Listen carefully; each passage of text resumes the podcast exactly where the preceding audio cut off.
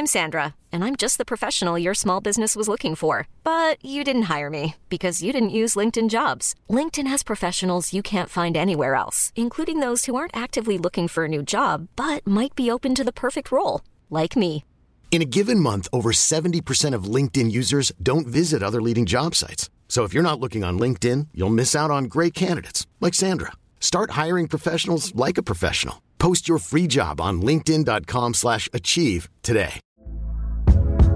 Hey there, it's Michele Norris. I'm host of a podcast called Your Mama's Kitchen. When I travel, I'm usually looking for a way to find a taste of home when I'm not at home. And one of the things I love to do when I am at home is entertain. And Airbnb allows me to do that. When I was in California recently, I rented a house that had a great kitchen. And when we were sitting around the table, we we're all thinking, we're in someone else's house. Someone could be in all of our homes as well. If you have a home, but you're not always at home, you have an Airbnb. Your home might be worth more than you think.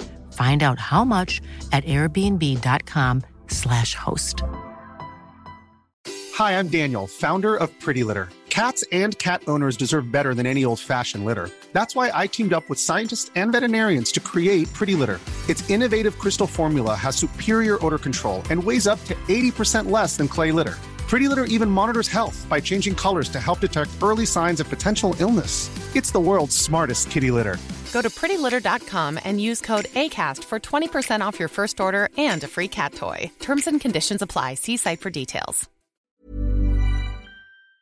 You can live a long, healthy life if you're HIV positive. With the current treatments, we can get patients down to being undetectable. The array of options is so much greater today. U equals U.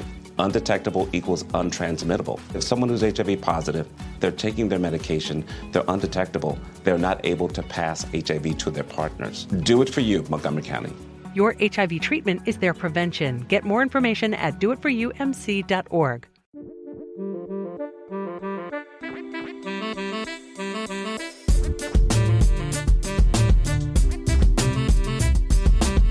Hey everyone, Scott Hanson here from NFL Red Zone. I hope you're checking out one hour of Five Yard Rush, one of the best podcasts on NFL football in the UK. Yo, what's happening, Rush Nation? We're back. Monday night. I feel like we've been on Monday nights for longer than Tuesday nights, Murph. Murph, uh, I can't remember the last time we did a proper Tuesday night show in the studio. How you doing, man? All good, brother. Yeah. Um, yeah, it's been a long time. I mean, like today is a strange day. It's the one year anniversary of the first lockdown. Um, so obviously, it's a sombering thought to think that we've been at home for a year. Yeah. Um, in our third lockdown, we haven't been locked down for the entire time for those of you listening in the US, but we've been locked down for about seventy-five percent of it. Um, so it's been it's been tough. Um, it's a real surreal day, but as we we've said previously. So, um, you know, I've had my vaccine. I had mine a couple of weeks ago, so um, it gives you a real peace of mind knowing that that's in and done. So, and I know others will have theirs coming soon. So, fingers crossed we get out of here the 21st of June and uh, life can go back to normal. And hopefully by then we might be even be podding live somewhere. that's the that's the hope. Yeah. Well, we uh, I, I wouldn't, you know, as much as I'm excited for that, I think we could, we should hold fire. Maybe a smidge if vaccines tend to get, not tend, but if they start to become a little bit thin on the ground. I mean, I, at one point I thought we had like 395 million vaccines, so I'm not really sure how there's a shortage. But I don't think it's not as much as a, it's a shortage in it's it's we've got an, a, a huge amount on order. It's just the physical shipment of them coming in and out, like the current allowance, as it were, sort of thing. It's, so basically, you know, we only have X amount of room to store X amount of vaccine, right, in order for it to be potent and useful. And See, now this is where I disagree, Murph. This this is where I disagree because if you've ever been in a big yellow storage at any point except from the twenty first of June, they're all freezing. So just whack them in there for a bit. We'll be fine. yeah, but they don't all need to be stored in. I mean, like, the Pfizer ones for for starters have to be frozen. They have to be in like minus seventy degree temperatures. So this this depends on which vaccine it is. Um, I mean, that's why the Oxford AstraZeneca one is so groundbreaking because it can be stored in the fridge, it doesn't have to be stored in. But I liked your reference to the big yellow. I once used a big yellow, so uh, I know how cold it is there. and it was the one in Sutton as well. Well, I mean, I, which one? There's many now. The one um, by the Tesco's. Oh, by the studio then. Yeah.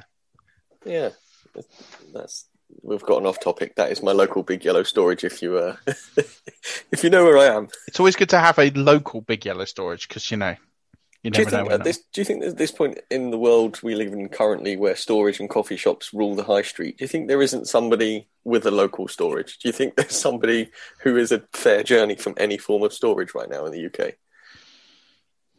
Probably. I don't know. Especially those in Scotland. Yeah, that's true. Imagine living in the Highlands. You're not going to have a big yellow up there, are you? I mean, to be fair, living in the Highlands, you've not got much of anything within a long, long way of each other. no. It's like 30 miles to go and get a pint of milk. Yeah, or when there's a huge snowdrift and you get stuck into a pub in the middle of nowhere for a couple of weeks. Do you remember that? No. Yeah, there was a huge snowdrift one day, and the, there was a few people tucked into a pub sort of overnight uh, at sort of local inn, and there was sort of twenty foot snowdrifts that piled across the entire bit of the area they were in, and they were stuck in the pub because they were so far from anyone for like five days. Brilliant. No, not experienced that one personally, but Well, no, no, I- I well, wasn't actually, there. well, I like. I've been, I've been in, uh, I've been in the pub for five days straight, um, but not for as much fun as it sounds. No, and no snowdrifts. And no snowdrifts. Yeah, I, I don't fancy that myself. I have had, uh, I have had rioters and looters and robberies while I've been in the pub, but not No snowdrift. Well, there's something you can tick off your bucket list. Maybe a snowdrift in a pub. That's worse things, I think. right, Rush Nation. What what is happening today? Well, Murph and I we went through the quarterbacks consistency a little couple of weeks ago. We were supposed to do the tight ends on that show, but we didn't. So what we're doing is today we're starting with tight end consistency, and then we're going to finish with running back consistency. And from what I've learned from Murph's information in front of me, which unfortunately you can't see because there is no live stream today. It will be in the book. Of course, it will be in the book, but we gave a sneak peek of the quar- quarterback one on the live stream. But seeing as this is now an audio only file today, only me and you can see it. Um, and from what I can see, there's a lot of red on the board. And as you so regularly point out, Murph, tight ends don't really matter. Yeah, and look, I I don't think we need to spend too much time here because last year the the tight end position was just pretty much uh, a wasteland, um, and I mean that with the most utmost of respect. So only three players um, averaged over ten points per game. And I'm being generous when I say over because one was ten point zero eight. um, yeah, basically, if you owned, if you owned like uh, one or two players, I mean, basically, look, the tight end position last year was was Travis Kelce, Darren Waller, or or bust.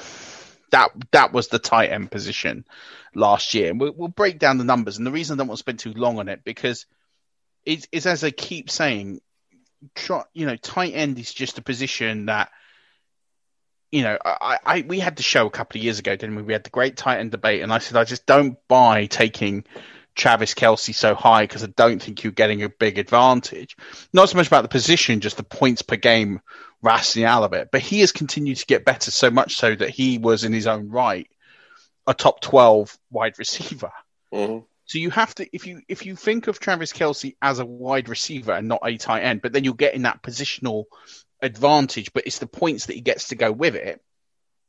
Then it, the logic is that he is worthy of that second round pick based on what he has done in the last couple of years. But no one else is worth that. The, you know, for me, there's two guys that if you're going to go tight end early, there's two guys worth drafting. There's one guy, maybe if he's around in the fourth or fifth, could be worth a steal, but I'm not overly confident. And then if not, I'm leaving the position because it's just there just isn't enough. And we'll get into the numbers and talk about it, but there just isn't enough here to warrant putting important draft capital into the position.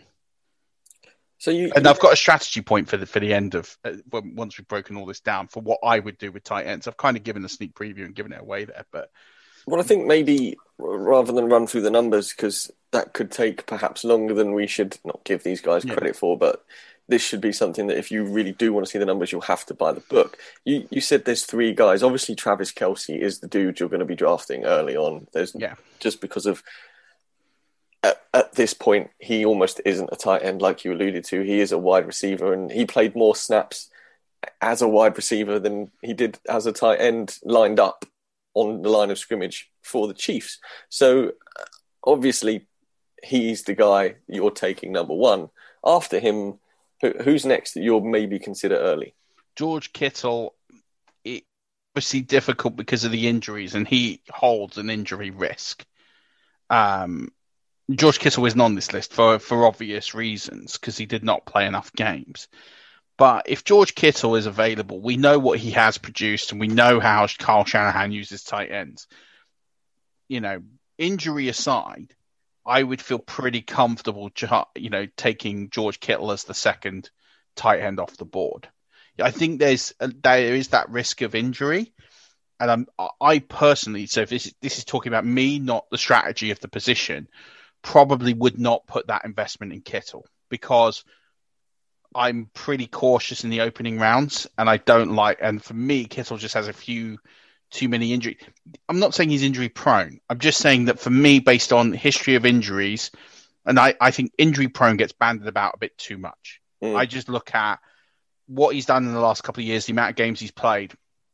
And listen, I'm going to lose out on some players as a personal strategy, but if if I wasn't baking any of that in, I would have no problem taking Kittle in the third to fourth round if I got the guys I was looking for early. It wouldn't personally be my strategy, but I wouldn't have a problem if someone went ahead and did that kind of thing.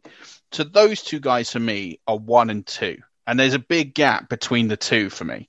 But it's it's Kelce one gap, Kelce uh, Kittle two.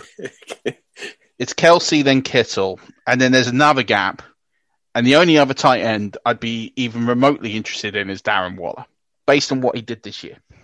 So, with George Kittle, do you think we're because of what we saw last year, injury wise, he's likely to fall a little bit further than? No. Or do you think people would just take him where they took him last year? I think that the, the, the thinking and the misnomer is that people really want to get a position a, a positional advantage at tight end, and I can see the sort of logic because it's a position in your lineup, and the guy in the tight end three position puts up 150, which is Robert Tonyan. So this is half point PPR point. So you know you're talking about 110 points, uh, give or take the the, the decimal points, um, was the difference between first and third. And you look at that and go, that is a massive positional advantage, and it and it absolutely is but on the flip side, you know, you are giving up another position on your roster. And this is what people don't bake into. Now, because Kelce has been that good, you know, you'd effectively be giving up a wide receiver slot, but you're basically putting a wide receiver at a tight end. Mm. So it's not a big trade off, and therefore the value is there. But people taking like a, a, a tight end in like the fifth round, say like Darren Waller's available in the fifth round, what you're giving up in exchange of that probably isn't worth the trade off. And and anyone after Darren Waller is absolutely not worth drafting. Not even not even Mark Andrews. They're just not worth drafting because they're all pretty much in a cluster with each other. So the gap from Robert Tonyan, who was third, to Noah Fant, who was 12th, was 32 points, which is two points a game. So spending capital and getting a tight end in the middle round isn't worth it. It's just not worth anything to you because you'll get a two point per game advantage. But what are you giving up to take a tight end there? You're giving up a, a wide receiver three, a running back three to get one of those guys, or an elite quarterback, and you're just going to lose the points. So my, my tight end strategy this year to recommend it to people is very simple. Either go big early and get Kelce or Kittle, or just ignore the position until the double digit rounds. This middle tight end position just isn't isn't worthwhile. So look, run through the numbers. So Travis Kelce, half point PPR, 260 points.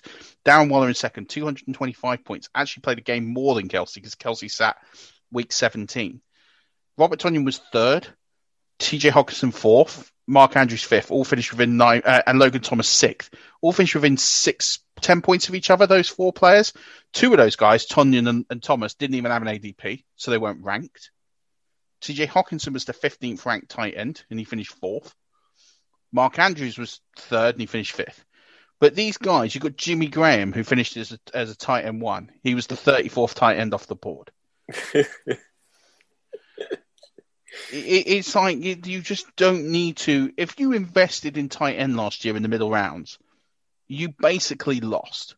You basically just, you absolutely, you, you just lost the value on that pick. Now, here's some stats for you, right? So I'm taking Kelce out of this list. I've just gone to 18 tight ends. I didn't even bother to go beyond that because it was such a, a, destitute position. From the tight ends 2 to 18, so take Kelce out, every other tight end ranked between second, this includes Waller, and, and the 18th ranked tight end, which in this list was Tyler Higbee.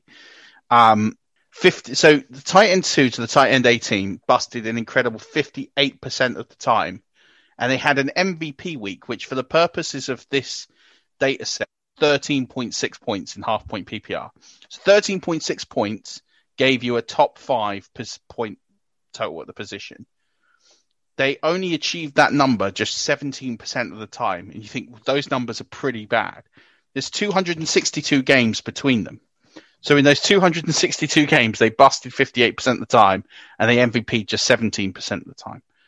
In 2019, tight ends 2 to tight ends 18 actually busted at a higher rate. 62% of the time they busted and had an MVP rate of just 13%. But it was on less games. They only played uh, 229 games. Um, this is how much of a joke the position is. Dalton Schultz, right, who you got as when um, Blake Jarwin did his ACL. Mm-hmm. So, Blake, so Dalton Schultz was free. You got him off the waiver wire.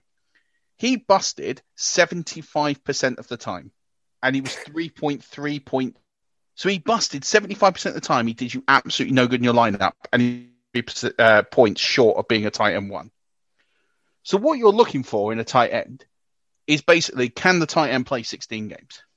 If you can find a tight end that plays 16 games, he's just as likely to be a tight end one as anyone.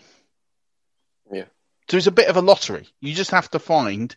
If you look at the guys who, you know, the guys who finished with 16 games. I mean, you got guys in here like Rob Gronkowski. He averaged 7.93 points a game. He busted 10 of his 16 games, and he finished as the tight end eight. I mean, is... it's just ridiculous when you look at this. Now, this is why I, I say this about the tight end position. I, I love tight ends in real life but it's just a pointless position for fantasy football because it doesn't offer anything. Mm. You know, you can stream this position. I, I I need to look up where I finished in the PAS, but I think I was, I think I was third. I think I finished. a difficult position to stream a top five, top six position just to get guys off the waiver wire every week. Um, you know, don't draft tight ends in the middle round. That's the if you take if you take nothing else from this conversation over the next hour or however long we're going to go for, just don't draft tight ends uh, in the middle rounds. Go very early or or very late, double digit rounds plus. Literally as a filler, just to get a guy. Um, you know, in terms of the, you know, you had two tight ends that averaged the MVP points per game, which was um, Kelce and Waller, and two tight ends averaged average production. So that's where they finished in that 13.5 to 9.2 range. And they were Mark Andrews and Robert Tonyan. And the rest points per game wise was a bust.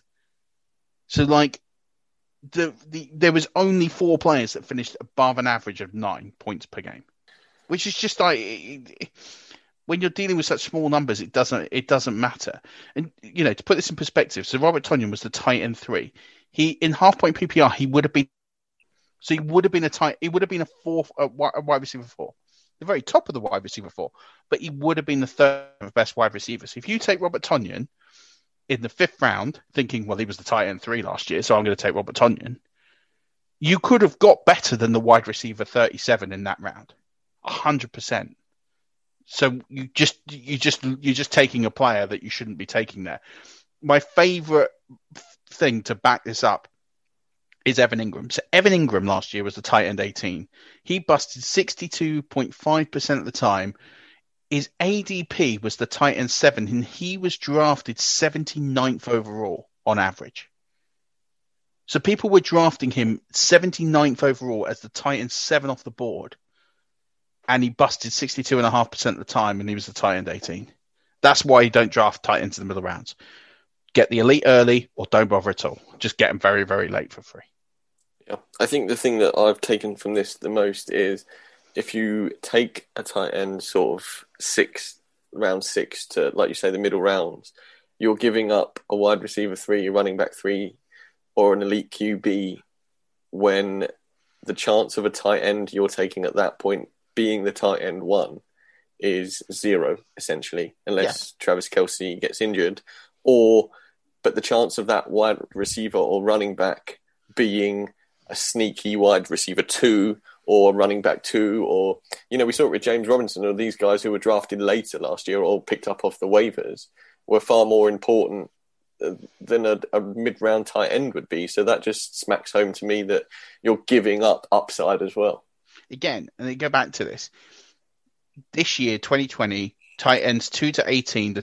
So that's the 17 of the top 18 tight ends busted 58% of the time. In 2019, they busted 62% of the time.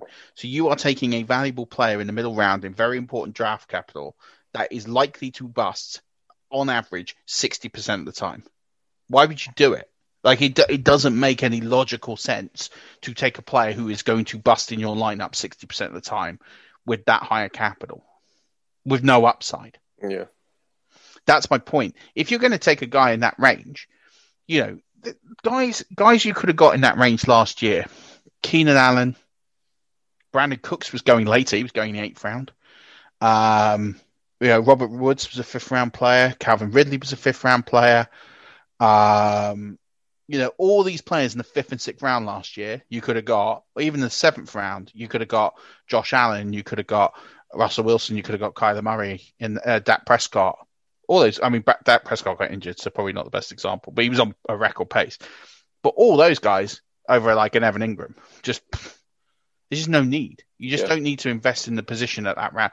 Wait until you know if you take a tight end in the. What does it matter if they fail? It doesn't. Yeah, I think it doesn't. It doesn't uh, matter. You're filling your bench at that stage. Yeah, I think it's. I think it's a combination of people wanting to fill, like you say, their starting roster mm. with a tight end, and also people, other people taking a tight end, and people thinking, "Oh, well, a few tight ends are going here. I've I've missed out on the big guys, and now the middle round guys are going, so I'm going to be left with no one." When actually, being left with no one is the same as drafting a middle round guy, but people are give, give uh, having a fear of missing out. Yeah, and the truth the truth of the matter is, there's absolutely nothing to fear missing out on um, when it comes to tight ends. You know, the only position, the only person you're missing out on, really truly, is is Travis Kelce. You're not missing out on anyone else. They, they don't matter. So don't just don't invest. You know, if you if you go and get Travis Kelce, like I, if someone said to me like two years ago, I'm going to take Travis Kelce on the one two turn, I'd have been absolutely mortified. now, now I kind of get it. Like I because he's the he's so safe as a pick and you're going to get top five wide receiver numbers out of him. I, I actually don't hate it anymore. Like right now, if you were taking Travis Kelce on the one-two turn, I wouldn't hate it. Like I, I, I think about what you can get on that one-two turn, and I think that is almost about as safe as pick as any is what you can get right now on the one-two turn. I don't, I don't hate that, which is mad for me. It shows my value. But he's the only player I would consider taking in in the top five. In fact, in the, he's the only tight end I'd consider taking in the top ten rounds. That's it. It's the, it's uh, the only tight end I'd consider in the top ten rounds. I wouldn't take any other tight end. I'd literally scratch the rest of the position for me. Yeah, and I, I think that's I think that's a fair evaluation after looking at this data. I think what I've drawn from this, Murph, is that a couple of years ago when we had the tight end debate, I was a visionary. That's all I can say. you did stick up for other guys though, Ertz and um, no, I think you're remembering it wrong. I think you're. yeah. I think I think what's come of that is just how good at the position Travis Kelce actually is, um, and yeah. not, not only that, but how the Chiefs use him as a weapon when perhaps he, well, as, as the snap percent is shown, he's used more as a wide receiver. So he's not he's an, he's an outlier. Yeah, he's an outlier. Yeah. He's not the norm. He's an he is an outlier to to the rest of the position. So you have to either draft. I totally understand not not wanting to draft him at all, but just punt the rest of the position. Just absolutely punt it. Just invest in it. It's just no need to invest in tight end because it's not going to hurt your roster. So one last thing on tight end before we move on to running backs, Murph. I know we've gone on a little bit already, but Florida Gator Kyle Pitts, generational talent at the tight end position. If he lands in the best possible landing spot for him, how good do you think he could be? And do you think he could maybe somewhat, you know, if if he lands somewhere great and has a terrific year one, akin to almost what Travis Kelce's doing, would you consider taking him earlier than round 10? Or what I'm asking is, how good do you think Kyle Pitts is going to be if he lands in the best place possible? I think Kyle Pitts could potentially be very good. I wouldn't be interested in investing in him year one at the cost of what other people are going to invest in.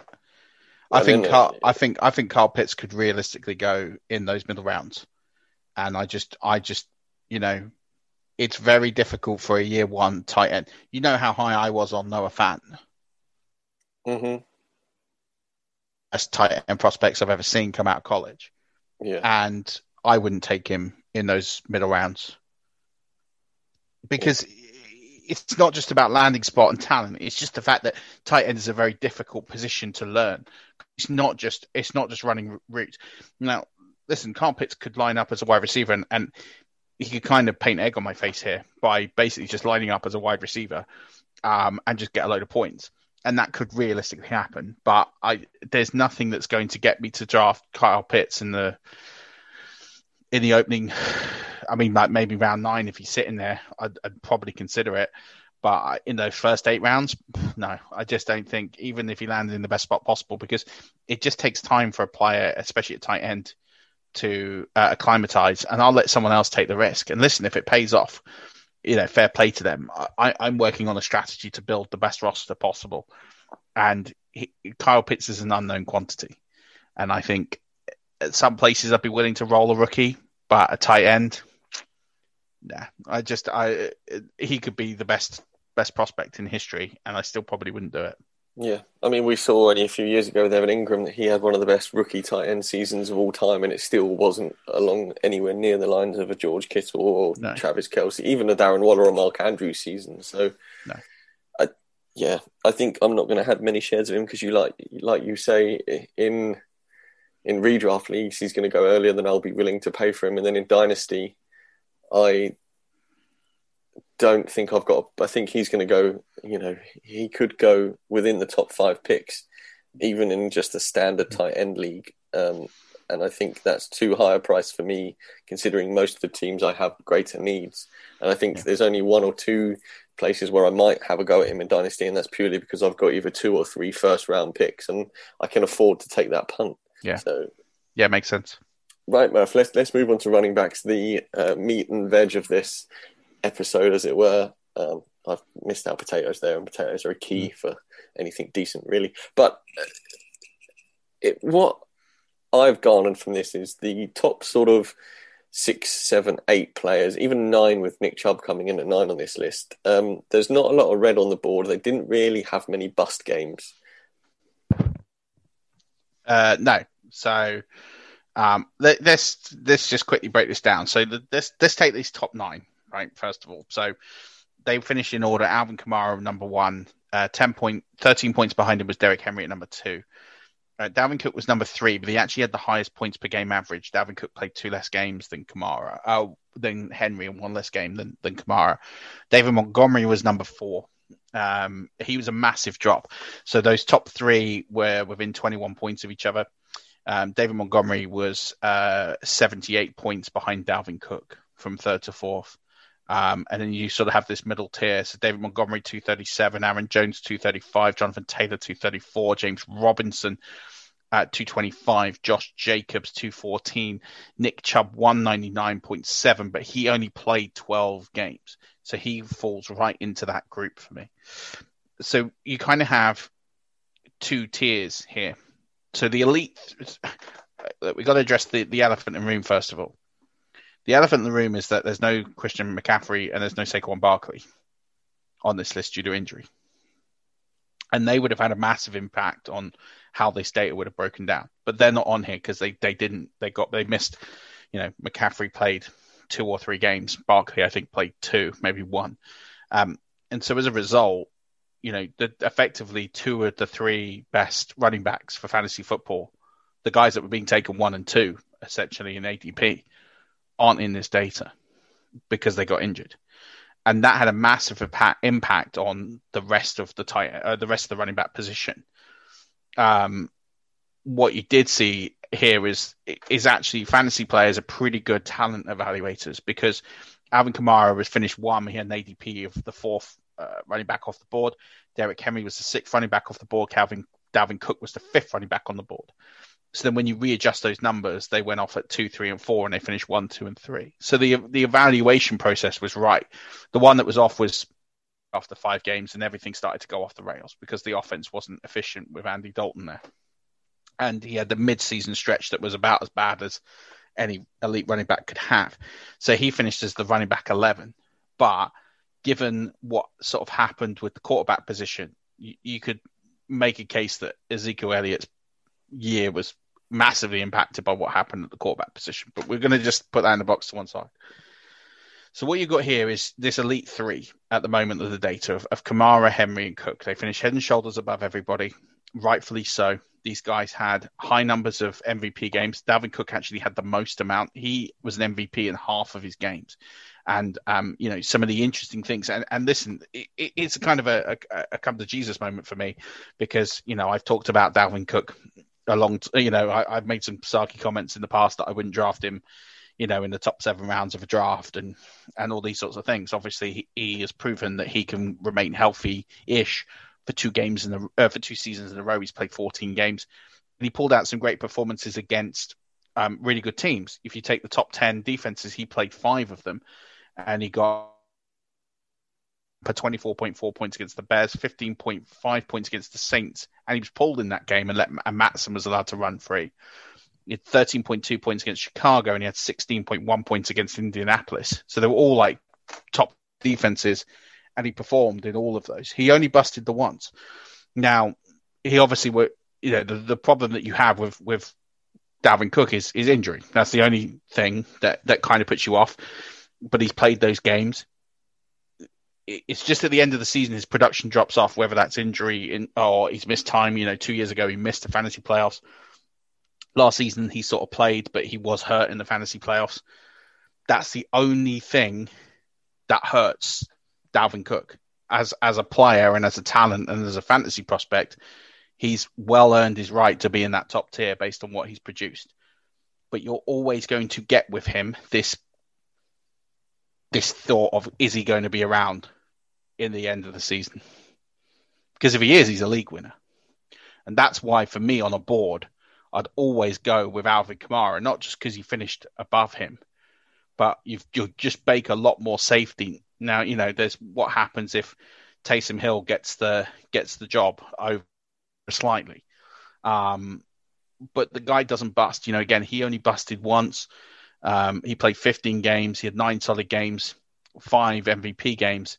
Um, but he won you a championship in week 16 if you had him. And, you know, I think with him and if Jameis is the starter there, I'd, I'd feel very comfortable taking Alvin Kamara at, at two.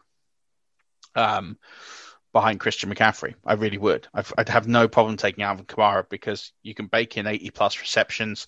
You can bake in what he does. Um, but if someone went in and said, I'm going to take Dalvin Cook at two, at three, at four, I'd have absolutely no problem with your personal thought process towards that uh, and your tolerance for risk for that. Um, I personally wouldn't do it, but uh, I, he, he's a top five fantasy player, top four even. I, you know, make the case between him and him and Saquon. Um, and then you got Derrick Henry, who is the rushing champ two years in a row. and you know he doesn't catch passes. That's the only thing that goes against him. But he his rushing numbers are so good and so consistent. He is the safest running back prospect up there. Um, played 16 games again, averaged over 20 points in a half point PPR league. Um, and he, and he doesn't catch the, season, the ball. He doesn't catch the ball. And towards the end of the season, he's an absolute league winner. When defenses are at their absolute worst, he just absolutely runs a tear. Um, you know, Derrick Henry for me. So I think for me, you've got five running backs at the top of the board in McCaffrey, Saquon, Kamara, Henry Cook, and you could put Zeke in there. A lot of people probably aren't right now because of what happened last season, but you could put Zeke in that conversation. And I think really Christian McCaffrey's a tier above, but it's your tolerance to risk for the injury. But I think those other guys, you can you, two to two to five, two to six, you can kind of chop it any which way, it's down to personal preference. I think those guys are as safe as houses. The only thing that's going to kill them is injury. Yeah, I think from what I've taken away from the initial look at this is running backs don't tend to play the full 16 games. I mean, of the of the top 12, only two running backs played the full 16 games, and that was Derrick Henry and Kareem Hunt. Obviously, Kareem Hunt is more of a pass catching back, although he did play as the lead back for a few games when Chubb was injured. So his his hit rate, well, being hit, should I say, is a little bit less being the pass catching back. But then Derrick Henry, all he does is get hit and keeps going. So mm.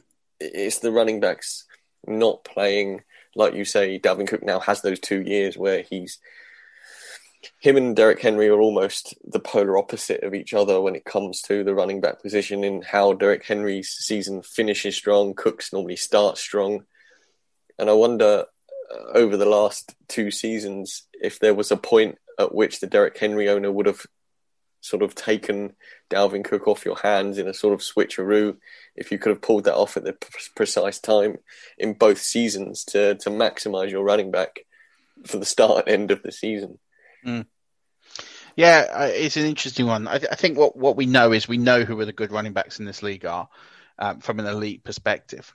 Um, and I don't think you need this data to kind of tell you it. It just sort of validates it. What is interesting to me is this next tier of running backs. So this is um, we're going from four down to nine, right? So we're going David Montgomery, Aaron Jones, Jonathan Taylor, James Robinson, Josh Jacobs, Nick Chubb, right? Now, I tell you right now, of these six backs, the one that is going off the board next in almost every league I've seen this off season is Jonathan Taylor. That's yeah. that's where Jonathan Taylor is, is going off the board. I want to share with you. So I, I'm I'm going to park nearly everyone to one side. I, am going to talk about just two players right now. So I'm going to talk about David Montgomery and Jonathan Taylor, and I'm going to tell you why these guys, for me, have the potential to be the two most overdrafted players in fantasy football this year. Although with David Montgomery's current price, I'm not so sure I can even say that. but I'm going to talk about why I think Jonathan Taylor is going to be the most overdrafted player uh, in, in, in fantasy football this year. Um, and I'm going to do this by comparing him and David Montgomery because actually, when you do a comparison on the two, their results are extremely similar. Um, I mean, extremely similar. So let's first of all take the raw data in that they both played 15 games. David Montgomery finished at 237.8 points. Jonathan Taylor finished 234.8 points. So the difference was exactly three points between them. Um, David Montgomery had two more MVP games than Jonathan Taylor. Jonathan Taylor had three more solid games. David Montgomery busted once more than Jane, uh, than Jonathan Taylor. Now, what's interesting is both of these guys at the mid-season point weren't particularly great. Um, but from week 12 or week 13 onwards, I'm going to tell you now, from week 13 onwards in the season, so that's 13 through 17, the last five games, Jonathan Taylor was the running back one, David Montgomery was the running back two, Derrick Henry was the running back three, Alvin Kamara running back four, right? So you think that, you think the last five games, well, these guys were absolutely incredible. Now, if any of you were really keenly tuned into last season, I kind of predicted that David Montgomery was going to be one of the best running backs uh, for the fantasy football playoffs. And actually, if you did fantasy football playoffs, David Montgomery over those two weeks would have been the running back two behind Alvin Kamara, who had that 50 something point game. So, you know, when you look at that, you think, wow, okay, how did you predict that?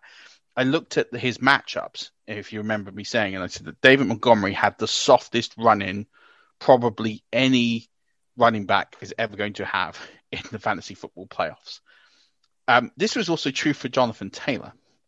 So let's talk about David Montgomery. So David Montgomery's last five games, he had four MVP weeks. So four of his five came in the last five games. He got these against Houston, who were the 32nd ranked offense, so the easiest um, defense to score fantasy points on. He had it against Detroit, who were the second easiest defense to score on. The Green Bay Packers, who were the fourth, uh, sorry, the fifth easiest, and the Minnesota Vikings, who were the sixth easiest.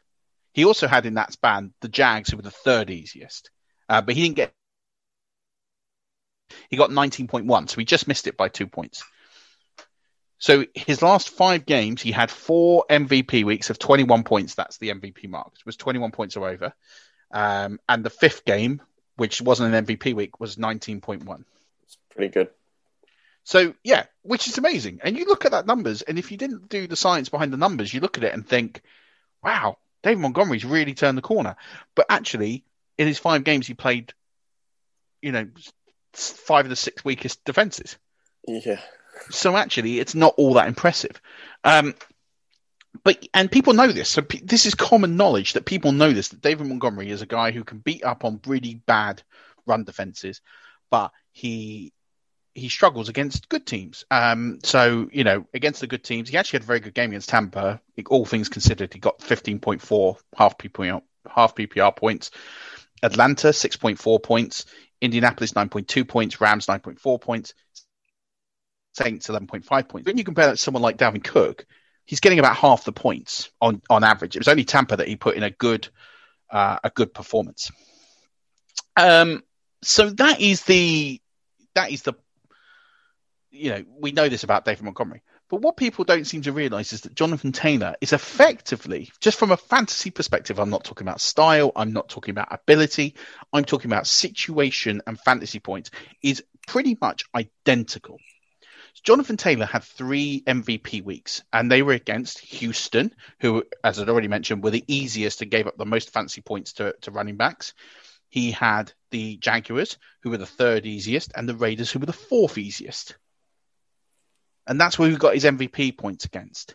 So when he faced top 12 defenses, which he only did twice, he actually didn't do too badly against Pittsburgh, which was one of those other games in that run. He got 19.4 points, um, and against Cleveland, he got 14. So it shows that he's a slightly different caliber, but both do as well against good defenses or, or better runs from a fantasy points perspective. They also both have a scat back. Um, David Montgomery it didn't have last season, but will have Tarik Cohen this year. Jonathan Taylor has Nyheim Hines. Nyheim Hines was the RB 20 last season, who is impacting what Jonathan Taylor is going to do. And they now also re signed Marlon Mack, who was injured. Yeah, I was just I was just going to say, uh, looking at this list, all the players who finished there or thereabouts in the top 10 have, apart from Nick Chubb and Kareem Hunt, obviously, who are on the same side, the team, and we know about them as a unit, between four and uh, 10, there are players now who have finished on this list who have got question marks because of either players coming back, players re signed, or players bought in. Yeah, absolutely.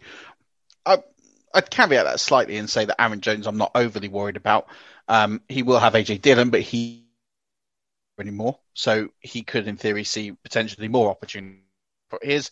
Um, and he's been paid, so there's an investment in him. So I would say Aaron Jones' situation is slightly better. Um, James Robinson, I'm not overly worried about Carlos Hyde. He might take a bit of the work, but I, I, I wouldn't be overly worried about James Robinson at this stage. Um, Josh Jacobs' situation's got a heck of a lot worse um, because he's got Kenyon Drake, who finished the RB fourteen. Kenyon um, Drake's situation's got incredibly worse too. incredibly worse as a result. Uh, basically, Josh Jacobs isn't trusted in the passing game, um, and Josh Jacobs really had three phenomenal games. He busted seven times. He was the only one of these top nine um, running backs who who busted sort of more than five times. Um, and he busted nearly half the time. So Josh Jacobs was an absolute nightmare for fantasy last season. Um, my point is that, that, that Jonathan Taylor just at this point, given the fact that he's going to be in with two other backs, a, with a coach in Frank Reich who is not going to give him the ball seventy five percent of the time, he's not going to get elite tier running back. Um, and on top of this, he's only really he can beat up on bad teams. He's had okay games against good teams, but he's also had some bad games in there as well. Um, so I just, for me, I, I, you know, um, this year everyone went running back heavy early. In 2020, it was running back. I think was nine or ten of the top 12 picks um, in the standard one QB league. And actually, I think now you need to pivot towards these elite wide receivers. And I think, I still think the first five or six picks warrant being running back. In fact, I think more than ever because these guys are continually developing at such a high level, but there also is such a scarcity in them. You know, these Alvin, you know, Alvin Kamara, Derrick Henry, Dalvin Cook. Alvin Kamara finished nearly 100 points. He finished 99.5 points ahead of David Montgomery in fourth. We saw this last year with Christian McCaffrey. He finished like over 100 points over the guy in third. Like when you get one of these elite running backs, they are gold. They will win you leagues the David Montgomerys, Jonathan Taylors, you know, they put in a really good shift. But if you're taking Jonathan Taylor in the first round and David Montgomery is available in the third or fourth round, in the essence of fantasy, they're almost essentially the same player. And I don't need people to come at me and say that talent wise they're not, because I 100% agree that Jonathan Taylor is a great running back from a talent perspective. But you know, for me, taking Robinson or sorry, taking Montgomery, uh, you know, I'm in this. We're doing an expert draft every month. Jonathan Taylor went at the 1.05. David Montgomery went at the 4.02. if you took their names away, if you took players' names away and drafted with just numbers, and I'm not just I'm not saying like yeah. an ADP number or last year's points because stuff changes, situations change, but if you created your own sort of numbers and stuff as if we've got in front of us and you drafted with those numbers as opposed to names, you would have a much better draft outcome because you would be taking players at better value than you would if you drafted Jonathan Taylor because he's now going to be the next guy at the 105 rather than I mean, if you think you at, at one six, let's just say Davante Adams went at one six. I don't know, but if you take Davante Adams at the one six and then David Montgomery at the four five or whatever you just said, compared to Jonathan Taylor at the one five, and then I'm trying to think of a wide receiver in the fourth round that's going to be nowhere near the same combination as if you had Adams and Montgomery. It, it just that's way rich for me. And this is my point. In other drafts, I'm mostly seeing him go on the on sort of the, the end of the first round. I just don't. I don't buy it. I'd rather have Austin Ekeler uh, around later. Um, Aaron Jones is going later. These are guys who I'd much rather have than, than Jonathan Taylor because the path to them being successful for me is, is much easier. You know, people are buying. And the, the, here's the funny thing is, and I, am not calling anyone out specifically, but people who are looking at, at Jonathan Taylor as the next coming of, a, of an elite uh, running back are also the people that understand that David Montgomery is not. But they're, you know, on paper they're essentially I think they're essentially the same. I think you know they're not, and I'm sure Taylor has more upside than David Montgomery, but I don't think it's three rounds worth of up. Is my point, and I think they, I think Jonathan Taylor is really at risk of being the most overdrafted player. I'd much rather have Aaron Jones. I'd much rather have um, Nick Chubb. I'd much rather have James Robinson. I certainly don't want Josh Jacobs, um, based on that current situation. I'd much rather have Ezekiel Elliott. Um, You'd rather have Antonio Gibson. uh, I, I, mean, that this is where we're starting to get interesting, right? Because this is where the talent starts to drop. I, I, I really like Antonio Gibson, um, and Antonio Gibson came on strong towards the end, and he did it against um, better defenses um, as well. The, the question mark around Antonio Gibson now we've got Fitz there is as the quarterback is just uh, how much work is he going to get? Um, uh, are Washington going to be leading in enough games to really utilize Antonio Gibson to take him to the next level?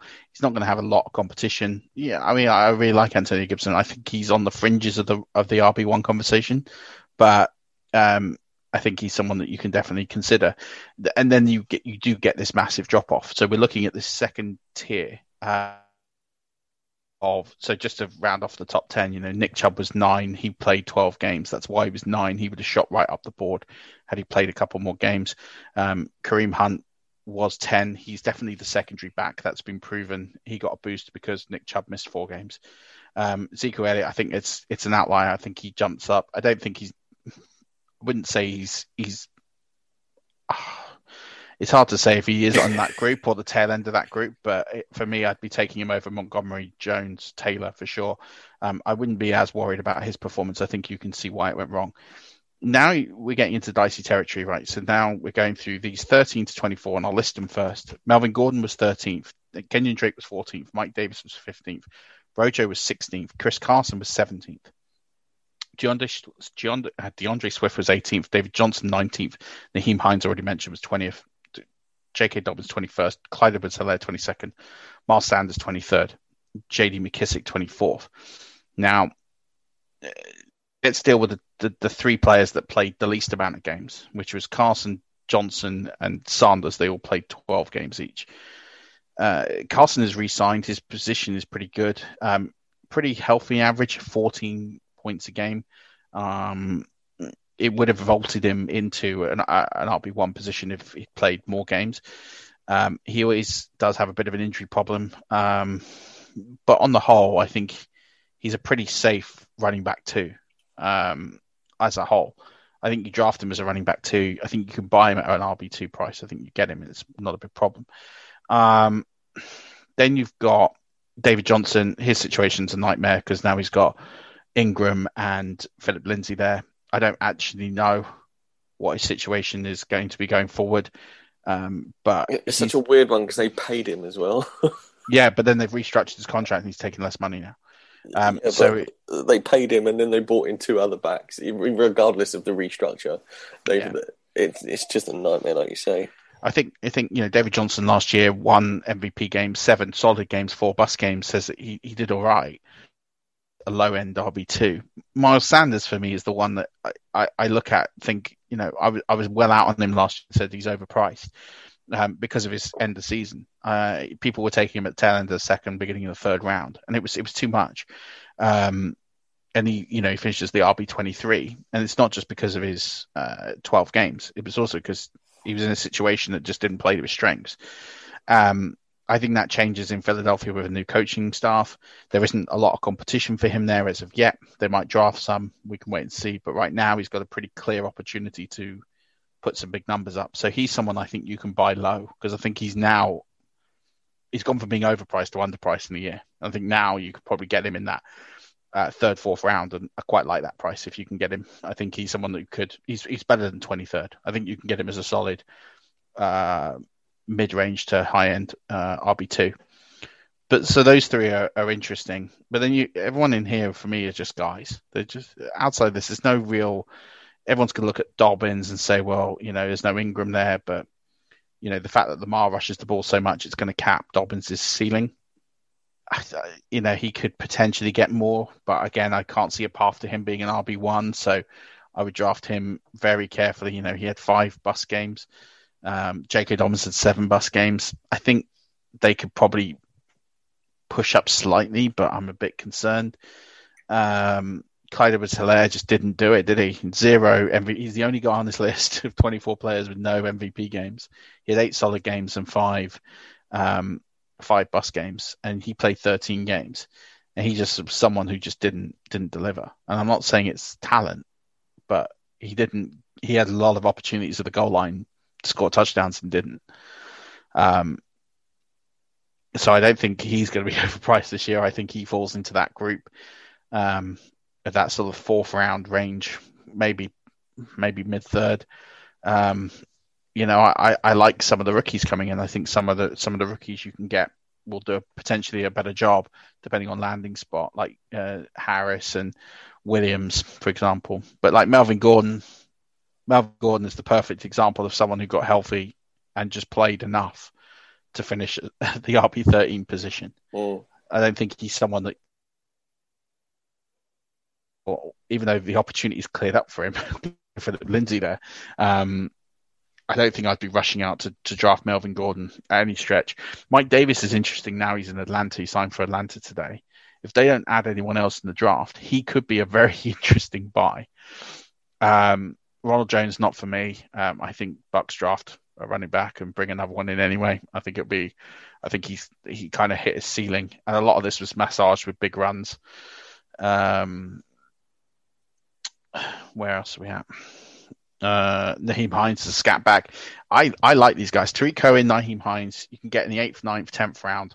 I think they're absolute steals. These are the sorts of guys that win you championships because they're just solid guys who who put up points. I know Nyheim Hines busted 11 times. It's hard to say that, but he's the sort of guy with an average of 10 points per game. That just when, because he plays every week, Yeah. he's someone that would just chip in on the roster. You just need a five week flex and you'll do a great job. Um, JD McKissic's another one like that. Exactly the same. Um, They're almost when you get running backs in a committee, sort of like J.D. McKissic. Although Antonio Gibson is good, you've got these Nyheim Hines and the Tarik Cohens who people sleep on every year, and you get them late, and we know what their workload and role is. Whereas someone in a running back, sort of like Clyde Edwards-Helaire or J.K. Dobbins, you almost when there's two or three guys and it's a clear split, split you the outlier for me here is is Cleveland with Chubb and Hunt being Yeah. so far up the list. But you almost want the pass catching back as opposed to the running back in in a committee because we know what they're going to do. Whereas the running back it can be shut down in such a way that they're not going to be effective for fantasy as much as the pass catching back will be. And I know Jonathan Taylor is is good and now Mack's back. I mean, they don't re-sign Mac for no reason. They don't have an allegiance to him, and to give him a contract shows me they're going to use him a little, and that little will take off of Taylor. So, eh, I'm not saying don't draft Jonathan Taylor and draft, um, uh, what's his name, Nyheim Hines. I'm just saying when you know a pass catching back, we know what their role is. People draft them too late for me. Abs- abs- absolutely. These these guys, for me, I don't know why you draft Ronald Jones in the fifth, sixth round when you can buy Nyheim Hines in, in the eighth or ninth. Like to me, they're not much off being the same player. Certainly this year they didn't produce. You know, they produced fairly similar stats. Mm. Um, yeah, I, I don't, I don't see this. You you know, I don't understand why you'd want a guy like, like you know, a guy like Mike Davis. I understand investing in at that stage if he's going to be what looks like could be the one in, in Atlanta. Yeah, of course. Um, but like Kenyon Drake is going to see a massive fall. I can't see the point of drafting Kenyon Drake in the fifth or sixth round. Yeah, Jacob staying in the second round. Um, but give me give me these guys. That if Melvin Gordon's a fifth round pick and Nyheim Hines is an eighth round pick, give me Nyheim Hines. I know I'm giving up a few points here and there, but actually, I don't think I'm giving up that much. Um, same with these guys. Like you know, Nyheim Hines is in this this range of field with Swift and Johnson and uh, Dobbins and Clyde edwards Like he's right bang in the middle of that those guys. For me, looking at this data, Miles Sanders is the ultimate buy low right now, um, and maybe even Mike Davis will be an ultimate buy low. I think Chris Carson is a sleeper in terms of where he'll go off the board to what you're going to pay for. We haven't even included in this this Joe Mixon, and I don't know where you put Joe Mixon in in here. It's a difficult situation. I think it's interesting with the running back position. I think if you are drafting at in the top half of the first round, you're taking running back. If you're draft- drafting in the back end of the first round, you see a couple of these guys go off the board, like a Nick Chubb, like an Aaron. People are going to panic and start taking these guys like Jonathan Taylor, or guys are just going to fall in love with Jonathan Taylor and take him early anyway. And that's where your game plan is going to start to unravel because you start to chase these guys. Mm. And actually, you don't need to panic. Take the best available wide receiver. Take an Adams, take a Hill. They'll be there. Um, and, and, take the best available wide receiver, and then go in round two and get someone like an Ekeler who will be getting an injury discount on, who will produce just fine. Um, get like a, a Kareem Hunt and Antonio Gibson in those guys in those rounds because you're going to get much better positional value um, off that than, than what you're going to get with with Jonathan Taylor of easily being the most overdrafted player uh, this year. And I think people need to heed that warning because yes, him him and Montgomery have uh, have produced uh, decent figures, uh, absolutely absolutely so. But the back end RB ones, that's their ceiling. You, you are paying absolute ceiling prices for these guys. Well, for Taylor, not for Montgomery. Montgomery, you're still paying an absolute discount on. Like I don't understand how there's near enough three rounds worth of difference between these guys. It especially makes, it makes no sense for me. No, especially when those three rounds are the top rounds where you know what you're getting pretty much production wise from the top wide receivers or a Travis Kelce. I mean, if you if you were to tell me that you could get I, this is this is hearsay really, but if, imagine if you could draft Davante Adams, Travis Kelce, or Austin Ekeler, and then come back round and get a wide receiver in the third, and then draft David Montgomery in the fourth. It's that's a dream situation for me. You've got Ekeler and Robin um, Montgomery plus one of the best wide receivers in the game, and then whoever you take in the third there, it, it's dreamland. Uh, absolutely. If you're drafting at the tail end of the first, so I've, I've been doing a lot of mocks at ten, um, and I've been walking away from drafts with Tyreek Hill, um, and, yeah, getting Tyreek Hill, Austin Ekeler, Keenan Allen, Dave Montgomery as my opening four picks. It's I, I, I think you'll struggle to combo any four picks better than that at that point in the draft, just because of the value of David Montgomery at four.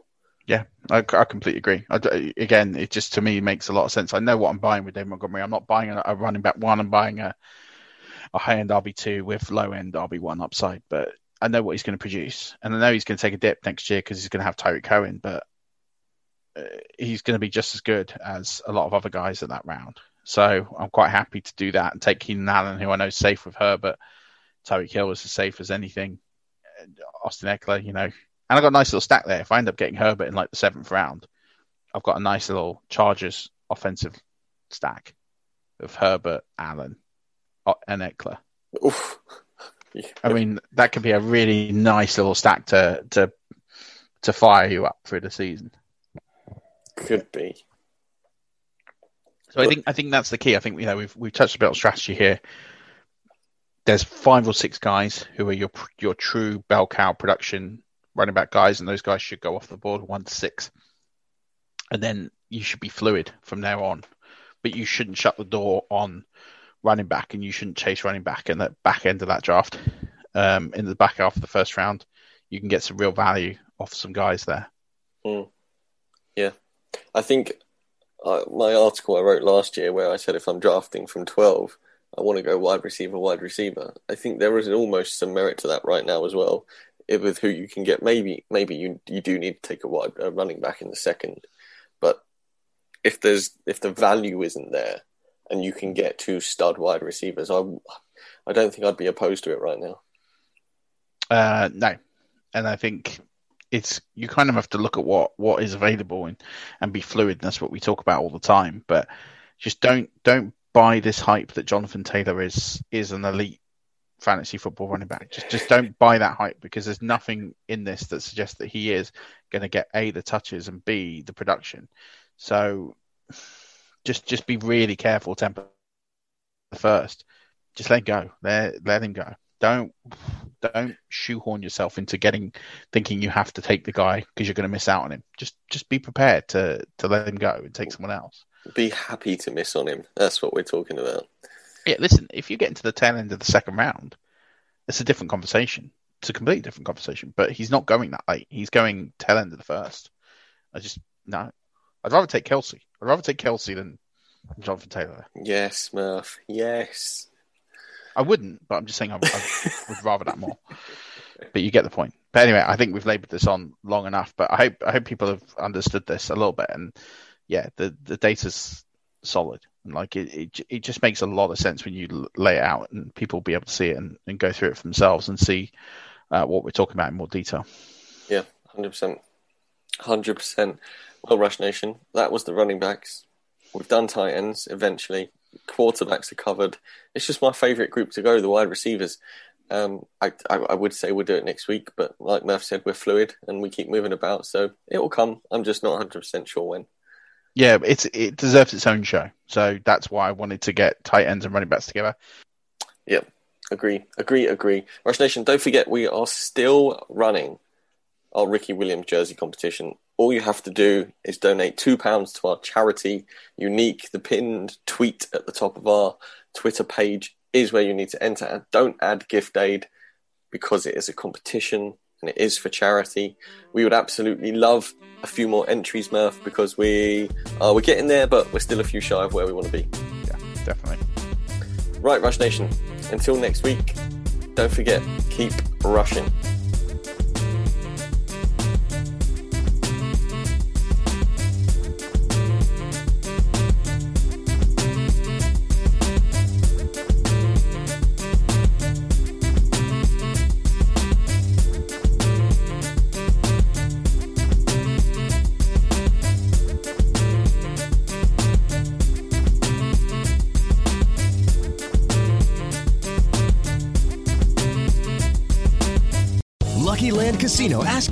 What's the weirdest place you've gotten lucky? Lucky? In line at the deli, I guess? Aha, in my dentist's office. More than once, actually. Do I have to say? Yes, you do. In the car before my kids' PTA meeting. Really? Yes. Excuse me, what's the weirdest place you've gotten lucky? I never win and tell. Well, there you have it. You can get lucky anywhere playing at LuckyLandSlots.com. Play for free right now. Are you feeling lucky? No purchase necessary. Void where prohibited by law. 18 plus. Terms and conditions apply. See website for details. Hi, I'm Daniel, founder of Pretty Litter. Did you know cats tend to hide symptoms of sickness and pain? I learned this the hard way after losing my cat, Gingy. So I created Pretty Litter, a health monitoring litter that helps detect early signs of illness by changing colors, saving you money and potentially your cat's life. Pretty Litter is veterinarian developed, and it's the easiest way to keep tabs on your fur baby's health right at home. Go to prettylitter.com and use code ACAST for 20% off your first order and a free cat toy. Terms and conditions apply. See site for details.